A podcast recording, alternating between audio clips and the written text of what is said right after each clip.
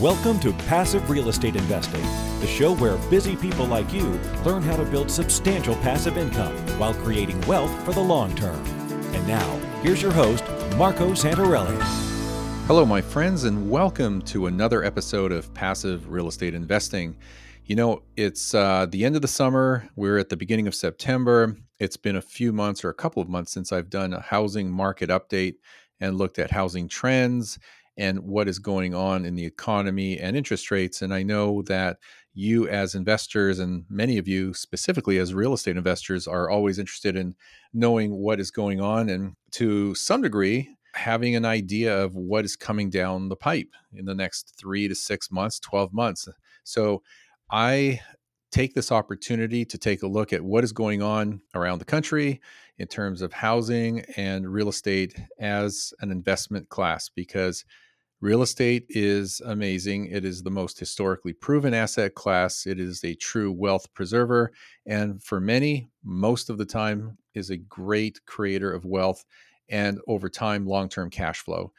So let's just break down a few things today and take a look at what has been going on. And I do apologize for the last couple of weeks. I've not been able to put out an episode because I've been traveling so much. I've been incredibly busy with some other business ventures related and unrelated to real estate, mostly on the education side. And I may have talked about it in previous episodes. And I will be talking about it a little bit more in future episodes. And those have to do with our Aspire tour events, which we do once a month in a different major city around the country. And these are events that have at least 2,000 people at the event or more. And these are events that will ultimately grow to 7,000 people at an event. And I will share more of that with you in future episodes. And I'll probably bring on one of my business partners to talk about that as well. Also, I've been going to different cities to participate in some events, sometimes to speak at them as well. So, had a crazy, crazy busy schedule this summer, and I do my best to put out an episode every single week. And for the most part, I do that 95% of the time. So, if I skip a week, it's not because I want to skip it, it's because I haven't been able to record an episode. So, anyway, I'll put my foot back on the gas pedal and uh, try to be a little more consistent with the weekly schedule that I've been very consistent with over time. So let's jump right into it. Let's just begin with kind of the big picture or the macroeconomic picture, if you will, and look at housing and the economy in very high general terms. So some people have emailed me and said, hey, you know, the economy is really shaky or it's coming undone or unraveling or whatever the case is. That is actually not the case. The economy is pushing forward. It is remaining strong and solid. It actually appears to be accelerating at this point in time. So, because of that, it's actually going to likely push some mortgage rates higher. But companies are still hiring, they're hiring at a healthy pace. It's not a crazy hiring spree that they're on, but unemployment seems to be remaining at record lows and that's just keeping things marching along in terms of employment. So, as a result of that, interest rates have been ticking upward again, but it's not what we saw back in the fall of 2022. Now, housing still remains unchanged for the most part.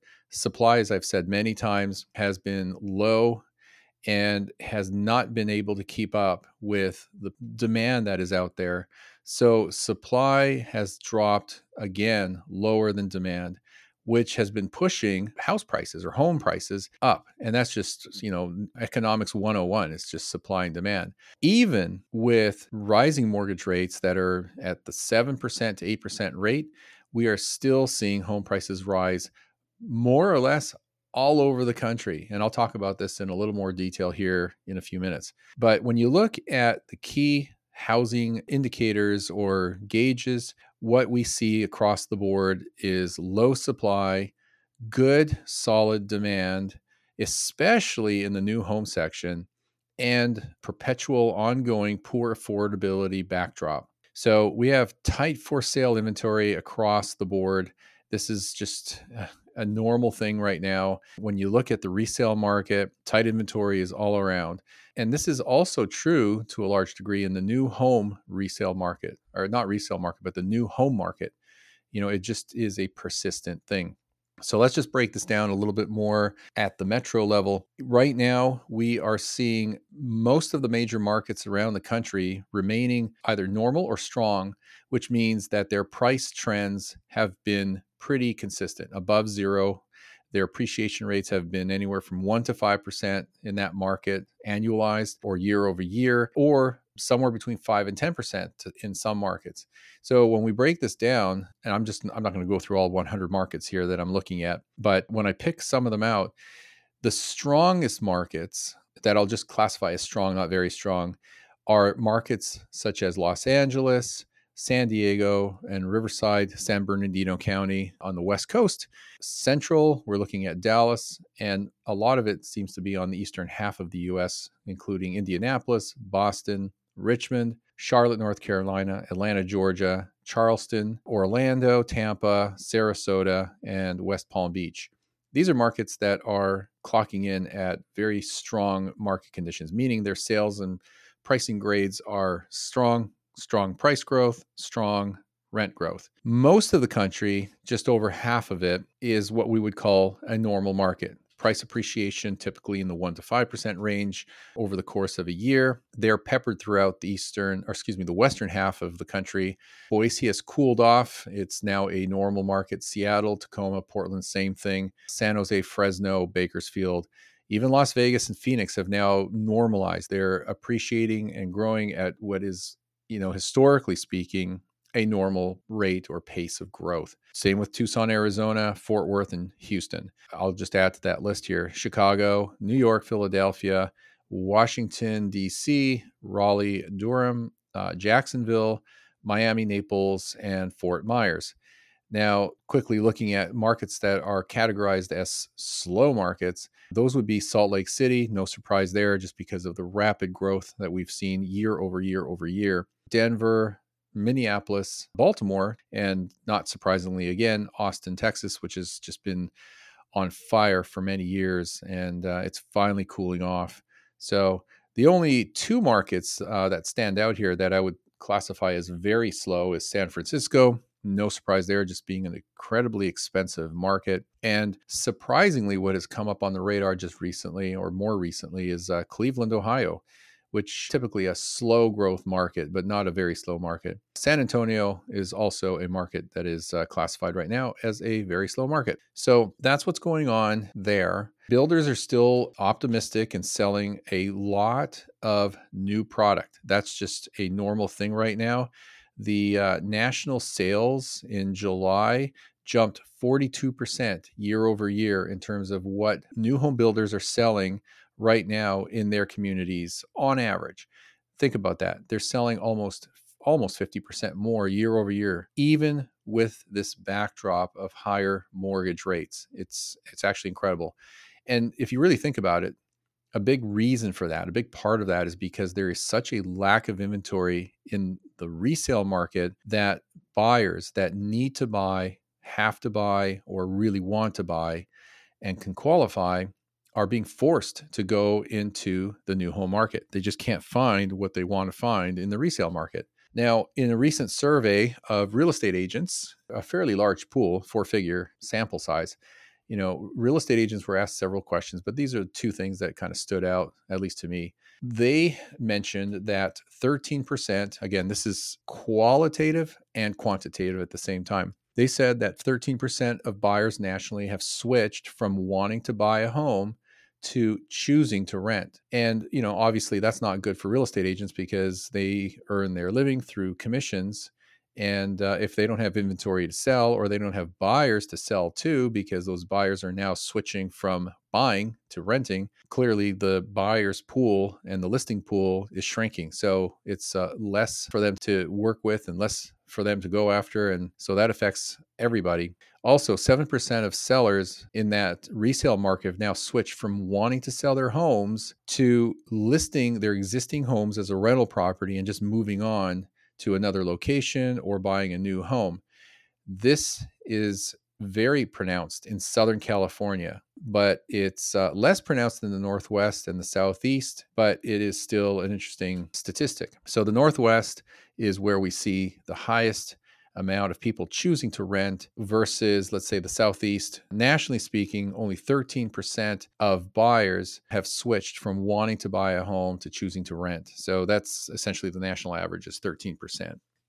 All right, let's take a look at some other uh, facts and figures, if you will, and uh, trends that are going on around the country. A lot of people are always interested in mortgage rates and inflation. So let's uh, first start with uh, inflation, a little bit about that. So the Federal Reserve continues in their efforts to lower inflation. They continue pumping the brakes on it. And what they are doing is essentially pushing up the borrowing rate for investors to cool off demand. In other words, they want to cool the economy by making it more expensive to get credit and to afford to buy goods and services, including housing. And they've done a pretty darn good job of that over the last, let's say, 18 months. Uh, they started that in about, uh, let's see, February, March, around March of 2022. So, yeah, roughly a, almost a year and a half. They've jacked up the Fed funds rate to about 5.3%. The secured overnight financing rate, which is something that is tied to, you know, the short-term interest rates that banks use, is very close next to that at 5.2%. So let's just call the Fed's fund rate 5.3%. That's where banks lend money to other institutions and between themselves. So everything that we borrow as a consumer is going to obviously be above that because there are premiums put on top of that. But we've seen a trend upwards, although it's flattening. But the expectation right now is that the Fed will probably do another rate hike of about a quarter point this year to help further cool the economy. But I don't know, and I don't think they're going to do much more than that. I think they've reached a point where they've put the consumer price index under control, which is the rate of inflation. So when we look at the CPI, currently it's at 3.3%. It is, it kind of uh, bottomed out at about 3% a month or two ago. So they've done a pretty good job of dropping that rate of inflation. It peaked at 8.9% around July of 2022, a year ago and uh, it's come down ever since. So that's a pretty good thing. And their target is 2%. But will they hit that? Probably not, at least not in the foreseeable future. So there has been some inflation relief from a, a high of about 9% to about 3% right now. And that happened all within a 12 month period. But the Fed is still focused on core inflation. It's still above their target rate of about 2%. Right now, that is at about 4.1%. That's what they call the core PCE. So that's what the Fed prefers to measure inflation by. So, anyway, they're doing a good job of it, and hopefully they're coming close to ending their rate hikes because uh, you don't want to stall the economy. You want to cool it down, but not stall it. But the economy is reaccelerating. Interestingly enough, the Atlanta Fed is predicting that we are going to see an increase in retail sales. It's already been happening. And they are also predicting that US housing starts will continue to advance through the rest of the year, especially in the single family construction area. So I guess that's a good thing. We need the inventory. Now, here's an interesting thing about inflation. I'll just kind of stop talking about inflation after this. What we've seen happen here in uh, the last year with the drop from about 9% down to about 3%, this has not happened this quickly outside of a recessionary period in 72 years. It's been that long before since we saw the inflation rate come down this quickly. It was in 1951 when, during the wartime, the US implemented price controls. And because of that, we were outside of a recessionary period. But because of price controls, they were able to hit the brakes on inflation, and the inflation rate came down rapidly. Well, 72 years later, which is now, you know, we've seen inflation relief come down again with a massive drop in a 12 month period without being in an official recession. So, what has been driving down inflation? Well, comes down to basically four things lower fuel prices, even though we've had some recent ups and downs and increases, but generally speaking, lower fuel prices, improved food supplies, companies reducing their inventory, and the moderation of wage growth. So those four things have been driving down inflation. But uh, don't get too excited about that because those things are, for the most part, temporary in nature. Fuel prices do tend to go back up. They fluctuate. It really depends on what's going on on the international stage with OPEC and you know international fuel prices and oil prices. Inventory destocking ultimately runs out. I mean, you can only do that for so long. Companies who sell goods and services, mostly goods, need inventory, so they obviously have to keep a certain amount of stock. Labor costs are going up and they probably will continue to go up because labor needs to start keeping up and keeping pace with inflation because the affordability has been dropping year after year after year and it's just becoming more and more expensive to afford housing. And lastly, rents are also going up, obviously, because of inflationary pressures. And so, you know, how long is that going to continue to go? Well, not for much longer, at least temporarily, as uh, I'll uh, talk about here in a minute. Rents have gone up like crazy for a number of years. They have been cooling off this year. They'll probably stay cool for the next year or two, and then they'll probably go back up again. So, what are the factors that are pushing mortgage rates higher? It's really three things. If you take what has been historically the average mortgage rate for the last 20 years, it's been 4.7%. When you add inflation expectations for the next 10 years, you can add a slight margin to that of about, let's call it 0.3%. Now we're at five. When you look at the stronger economic growth expectations for the next 10 years, you can add another point, maybe just under a point. And lastly, the higher than usual mortgage premiums that we're seeing today because of the economic environment and conditions that we're in, you can add another percentage point. So currently, mortgage rates are in the low 7% range, at least it was in August. That is because of these factors or premiums that are being stacked on top of what we'll call the average mortgage rate of the last 20 years.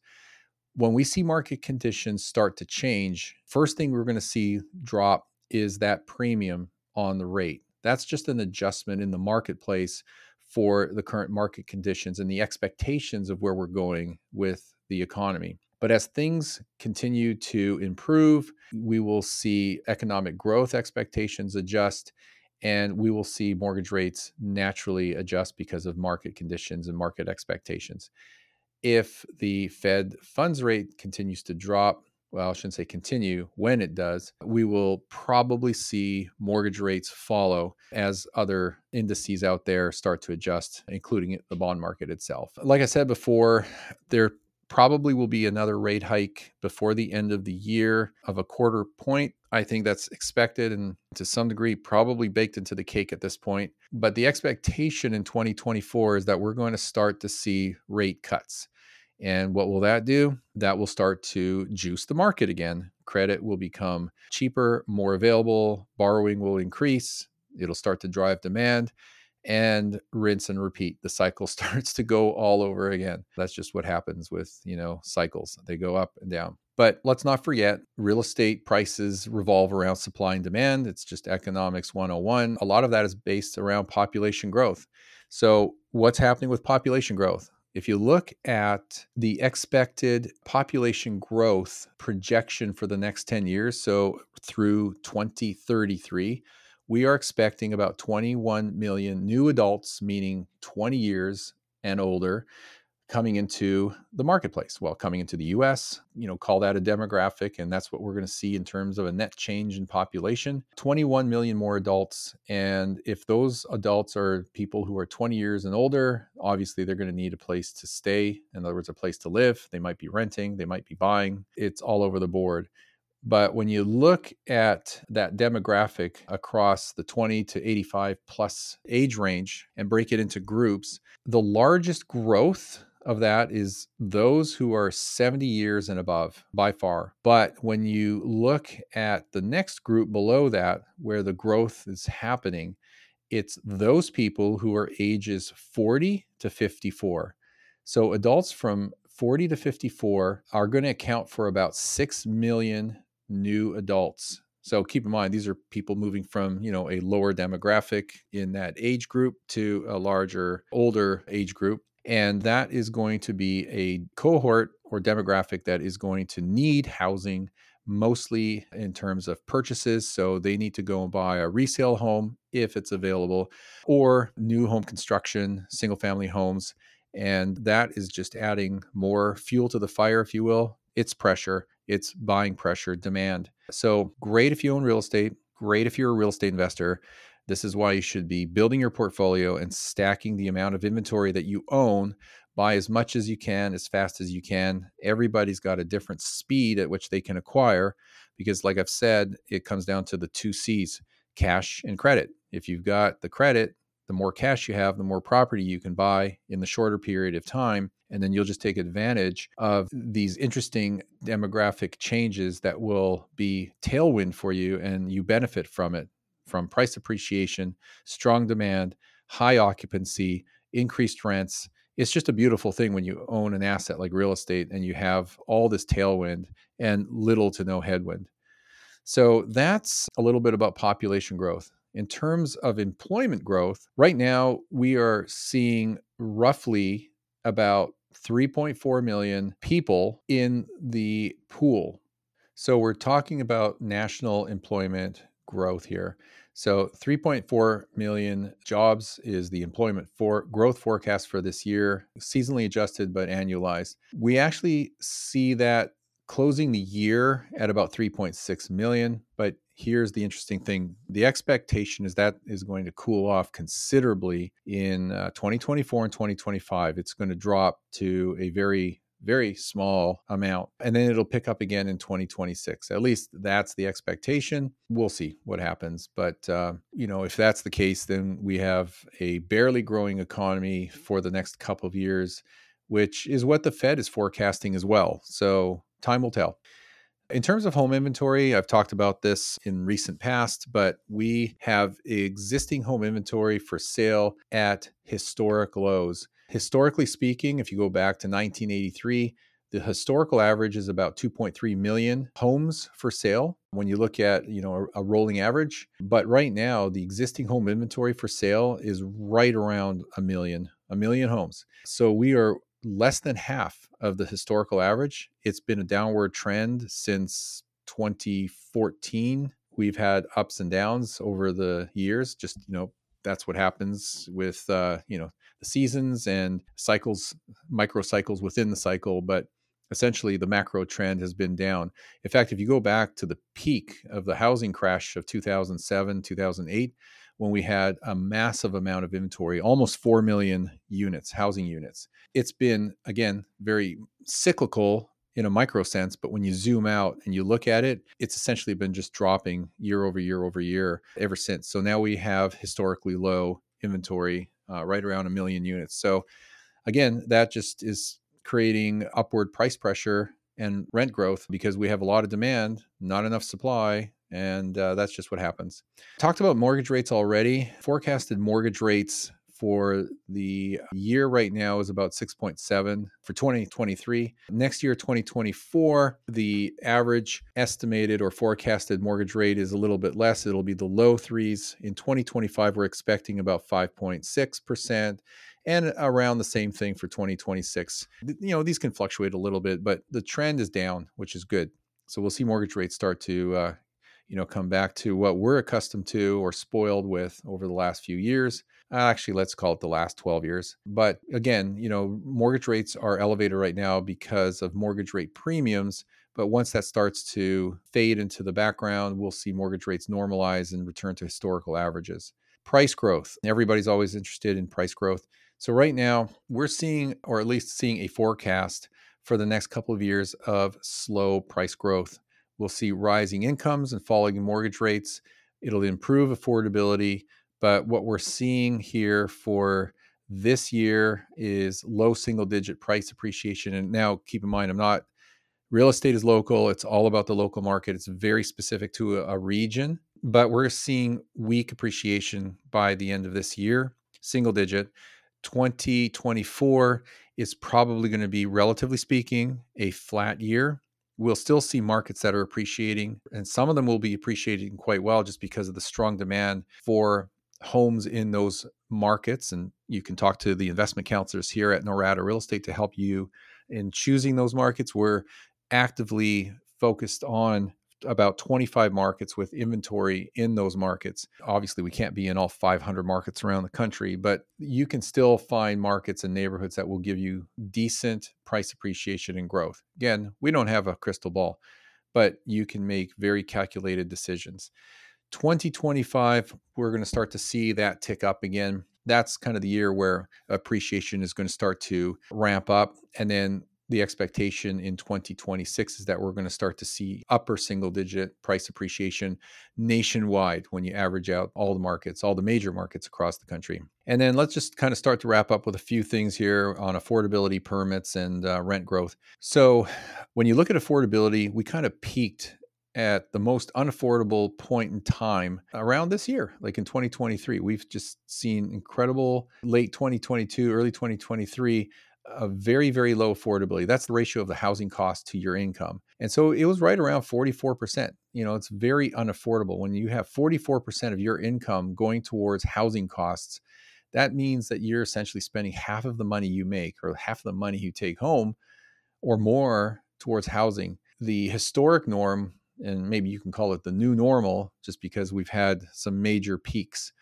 in mid 2000s like 2006 as well as 2022 2023 the new norm is essentially about 32% that's the affordability index. Right now we're you know way up there. We're at about 44% so it's still abnormally high historically high and abnormally high. But the expectation and the prediction over the next let's say 3 to 4 years maybe five years is that affordability will improve. It, it has to, but it will improve. And that'll be a good thing for more people to get into the market. So we're going to start to see that drop here probably starting next year in 2024. But it will remain a long term challenge because we have so much demand and we are not keeping pace with that demand in terms of putting out supply. And speaking of which, you know, when you look at permits, single family home permits, it's basically a leading indicator of how much supply you're going to see over the next 12 months. Well, we've just seen a dip for the last, mm, I don't know, last six months. We've seen a dip in the number of permits that have been pulled, which tells you how many homes the builders are going to be building in the next six to 12 months. But historically speaking, that usually turns around after a dip like this. So the expectation for the next six months is that there's going to be an increase in the number of permits being pulled nationally for single family homes. And that just tells us that we're going to finish this year pretty strong and that will give us a lot of acceleration in the first half of 2024. So again, that's very good news, especially if you're sitting on the right side of the fence. And lastly, rent growth. When we look at single family rent growth, at least from a forecast perspective, this is good to know as a real estate investor and as a landlord if you own property. We'll probably end the year again, on a nationwide basis, looking at a national single family rent index, which looks at uh, the top 100 markets in the country, we're seeing about a 4% annual rent appreciation or growth, which is great. The next two years is going to be, again, nominal, right around the same thing, somewhere around three and a half, four percent each year for the next couple of years. And again, 2026 is where we're going to start to see things start to accelerate and appreciate, where we're starting to get into the mid single digits or more. Again, very, very much market specific. It's all local. So that's where we're at. Things are still bullish, in my opinion. Uh, even with high mortgage rates, investors are still investing. I can tell you that because of the number of calls we get from seasoned real estate investors, existing clients, new real estate investors that are coming to us saying, Hey, I've been waiting long enough. I need to get started, or I've been thinking about it. I'm new, whatever the case is. Investors are still buying property they're still benefiting from all the benefits of real estate they're getting you know their cash flows which grow over time they're getting uh, equity gains over time. They're getting the tax benefits. They're able to leverage their investment capital and build a portfolio. And that's you know what we want to help you do. We want to educate you on that, and we want to help you invest in real estate so that way you can create wealth and passive income slowly but surely.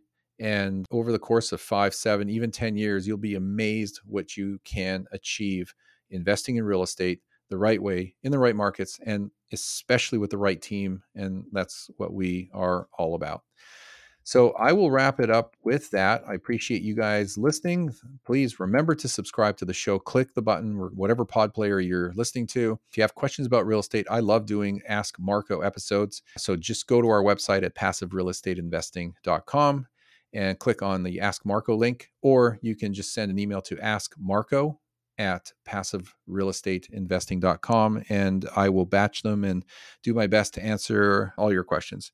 If there's anything my team can do for you, let us know. Download the free report on our website, which is called The Ultimate Guide to Passive Real Estate Investing. And last but not least, share the show with your friends and family. Visit us on iTunes, leave us a rating and review. I read them all and I greatly appreciate it. So I will thank you in advance.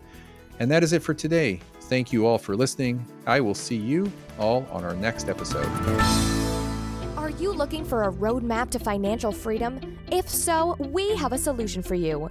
Norada Real Estate is offering a limited number of free strategy sessions to help you get out of the rat race. Learn how you can create wealth and build monthly passive income. To set up a time with one of our knowledgeable investment counselors, simply go to noradarealestate.com. That's N O R A D A realestate.com.